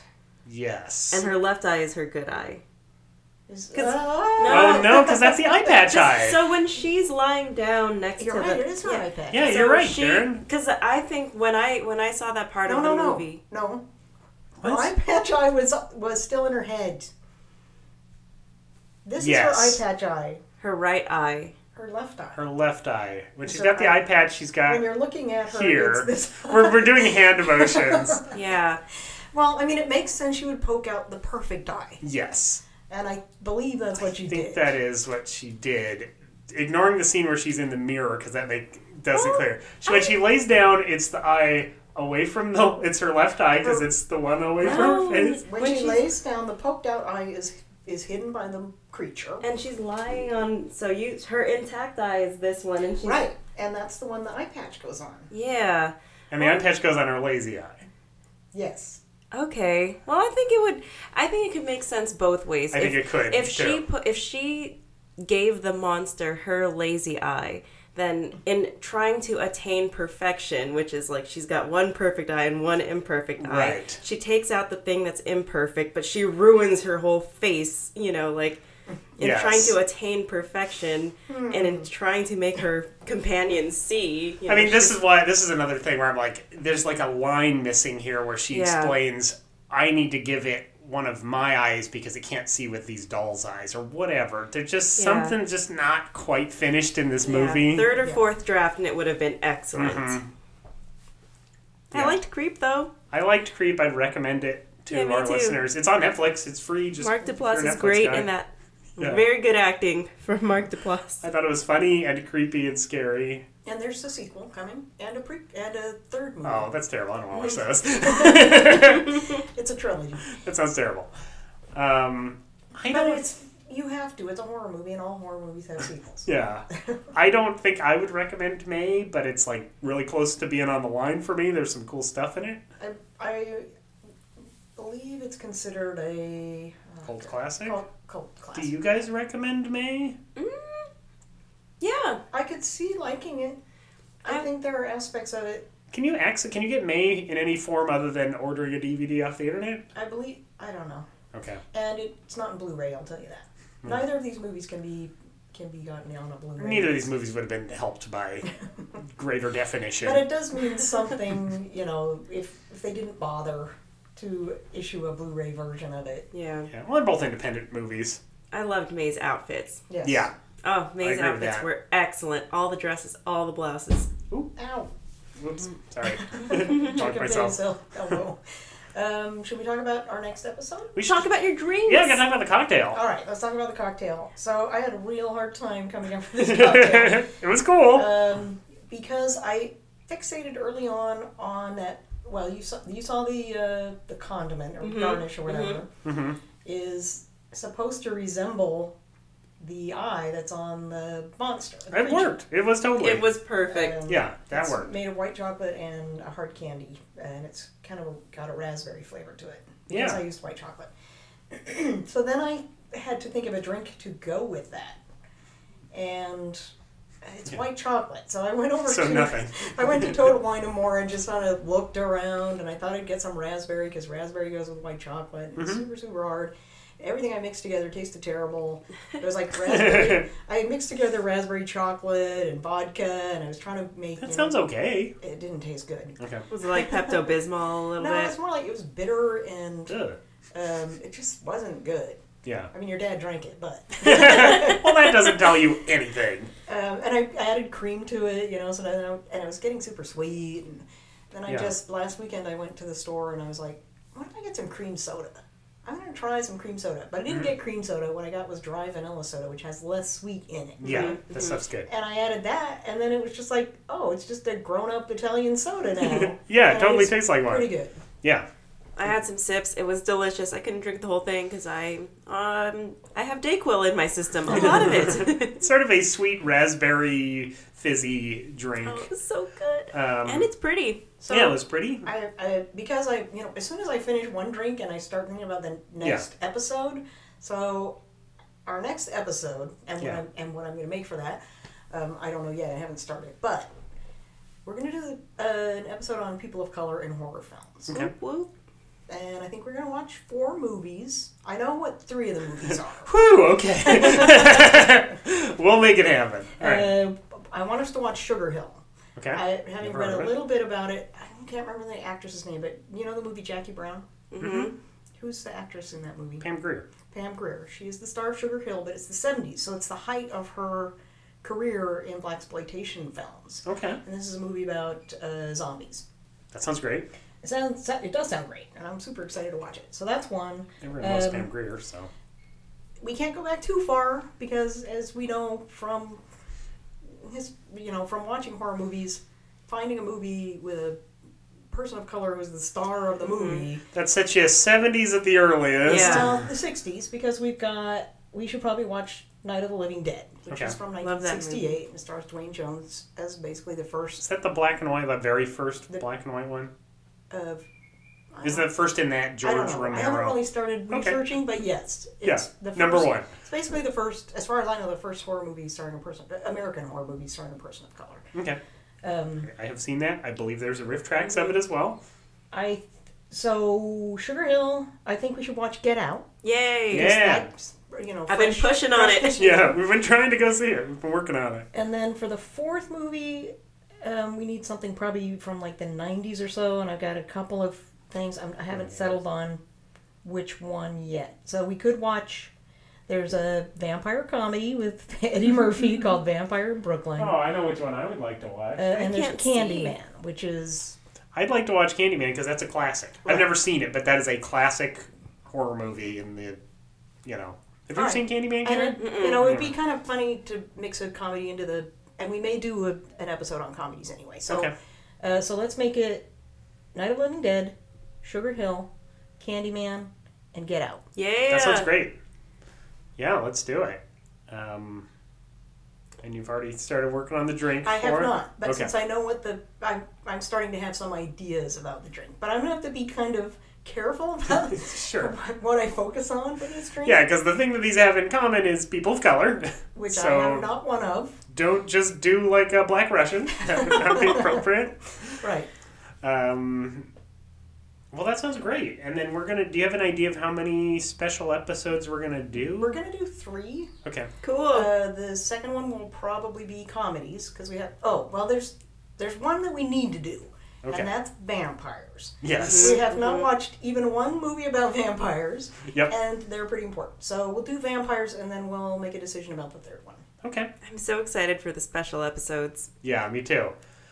Oh, one thing that we didn't mention on the podcast that we all noted when we were watching was this was the first movie that had a gay person in Yeah. the movie. Yeah, we didn't mention that while we were describing Oh, well, it. we should I mention know, that. We should. So Polly in the movie, I mean, we talked about Polly and her lovers, but Polly Is is, the Polly. first is the first gay person that we've seen in all these movies that we've watched. She's um she's lesbian. She's got some lesbian lovers, and one of them is May. Who-. Yes. May is just kind of. I think May is just kind of experimenting. She's, it's the first time she's ever kissed anyone. So with She's- Adam, so she's just kind of out there. She seems so childlike. It's hard to put a idea of where her Yeah. sexuality I think is. she's just we- she's just lonely. yeah. Yeah. And Polly, uh, oddly enough, Polly actually seems to be the only person who likes her. Yes. For her, I mean, Adam doesn't seem to especially like her that much, and that's about it in terms of her life. Yeah. Um, you know, because we brought this up, then I was thinking, were there any people of color in this movie? No. No. Oh, And yeah, no, no, no. her boss- Yeah, the veterinarian. The Her boss veterinarian is a of and color. the He's- brief character you see who runs the daycare, who is like, I don't like this one blind kid. You take care of her. Oh yeah. The, Well, what about um, I, what about the Mohawk kid? Oh, I don't know. Maybe. He looks like a he looks like a like one of um like one of the kids I went to high school with, just like punks. Yeah. Yeah. I, I, you know, I don't know. I don't know about that actor. Um, Creep had really two, only two characters in Two it, both white. White man. Yeah. Um, you know, a real, real Mark Duplass and Mumblecore situation, all white people. Um, May would pass the Bechdel test as well. Yeah, Mm-hmm. because she, because she's a woman, and Yeah, there's a lot of women in that movie. She and Polly were talking, and it wasn't always about a guy. yeah, It was never about No, a there were guy. a lot. Of, in fact, there No, was only. she never mentions Adam. Danny. I mean, uh, there was the veterinarian and there was Adam. Those are the only male characters. yeah, Yeah, and there were some people of color in May for sure. yeah, It's cool because it's set in LA, so it's cool when you actually see people like, yes. that would be in Los Angeles. Um, whereas in Creep, you know, it's just it's also set- in Los Angeles. It looks like it's set in the Hollywood Hills or something. Honestly, I don't know. yeah. Um, well, cool. Uh, I guess recommendations. we sh- we should do recommendations. Probably do some plugs too. But mom, why don't you go? Why don't you start? I'm going to recommend a podcast that I just started listening to that Okay. everybody already knows about because it's there's an article on it in the Washington Post. Sure. Uh, it's uh, missing Richard Simmons. Richard Simmons. Yeah, it's really good. It's really well I done. want to listen to it. Uh, I, I don't know about it. yeah, I really I've heard I- about it. I have not. until this listened to it. podcast came out. I didn't even know that this was a situation. So I'm familiar with you know Richard Simmons Yeah, was a well, thing hmm all most of my life, right? Yeah. And he was really big. Apparently, he kind of just disappeared in 20, Mm-hmm. 2015, 2014, recently. um, and, not, and disappeared. He's not dead. He receded from public life. Right. He is probably holed up in his mansion with his housekeeper. Mm-hmm. Um, but it's a, it's a, was such an extreme change in behavior from somebody who was just out there the way that Richard Simmons is out there, Yeah. um, and it's just really interesting to listen to. Okay. So, and uh, I guess I'll say Pod Save America Yeah. because that's a great podcast. I mean, when this episode comes out, who knows what what has happened Oh, in, in Pod Save America or America in general. But at this time, it's a it's a great podcast. I would recommend watching The People versus O.J. Simpson Yeah. because it's on Netflix. It's great. I was I was a child during the OJ trials. I only understood a little bit of what was going on. But watching this as an adult and realizing that a lot of things are true are pretty much true to how it actually happened. Yeah. Uh, It's, it's very interesting, and I love all the outfits. I love all the des- the costume and the set design. It's wonderful and it's well acted. It's great. uh, I'm gonna recommend. Um, so we're we are recording this podcast about a week or two after the Academy Awards. Uh, Karen and I watched Moonlight. Oh, it was excellent. which I knew very little about except that it had won Best Picture um, and that it was about a homosexual black man in my, from Miami. Uh, but it completely blew me away. This Yep. is not. I, I generally do not like kind of a life dramas. Like the, I I find them kind of hammy a lot of times. Uh, blew me away. It's probably one of the best movies I've seen in a long time. Um, it's amazingly well made. It's well. There's like I can say cannot say enough about how good it was. Yeah. Um, without having seen the other Best Picture nominations, or maybe I did, but I definitely didn't see La La Land. After we watched Moonlight, I was like, "This deserved to win." I don't can't think of another movie that has been won Best Picture or been nominated in a long time that actually like was of this quality. Um, it said a lot without having to say much at all. Yeah. It's- The the writing of the script was very tight, and the way it was shot and the acting did a lot of the um, delivering of the message. So it manages to be very like I want to say subtle, kind of subtle or like um, I don't want to say dry. It's but like the opposite of melodrama. Like it's very understated, but manages to be incredibly emotional with a very understated tone. Uh, which is very rare for dramas. It's very rare to see. Uh, You know, you see documentaries that are less, that are like more overstated than this, and and don't like hit you as hard. So, if you haven't seen it, nine months from when we record this or whatever, go go watch that. It was fantastic. I'm going to add something Sure. um, since it's international, since it's Women's Month or whatever. Yeah. Um, watch The Eagle Huntress. It is about a 13 year old girl, Yeah. Mongolian girl, who breaks into a tradition that has been passed down from father to son Mm-hmm. for all time, and she's the first female to become an eagle huntress. kick ass. Yep, and Yeah. she's really good at it. I can't so, wait to see it. yeah. I want to see Right, that. and I want to it's see Get. Out. I really. Well, Um, now you have to see Get Out. you know, Yeah. that's right. Um, I think we're done. do you have anything you want to plug, Mom? uh, nah. Okay. Karen, do you have anything you want to plug? Um, The other just gonna shrug. podcasts you're on? I can plug the podcast I'm on. Um, I'll, I'll plug our, our law firm for the both of us. Okay. We work for Helios Law Group. It's a full service law firm in Ballard. Uh, we do everything. So if you have anything, look us up. We're at www.helioslaw.net.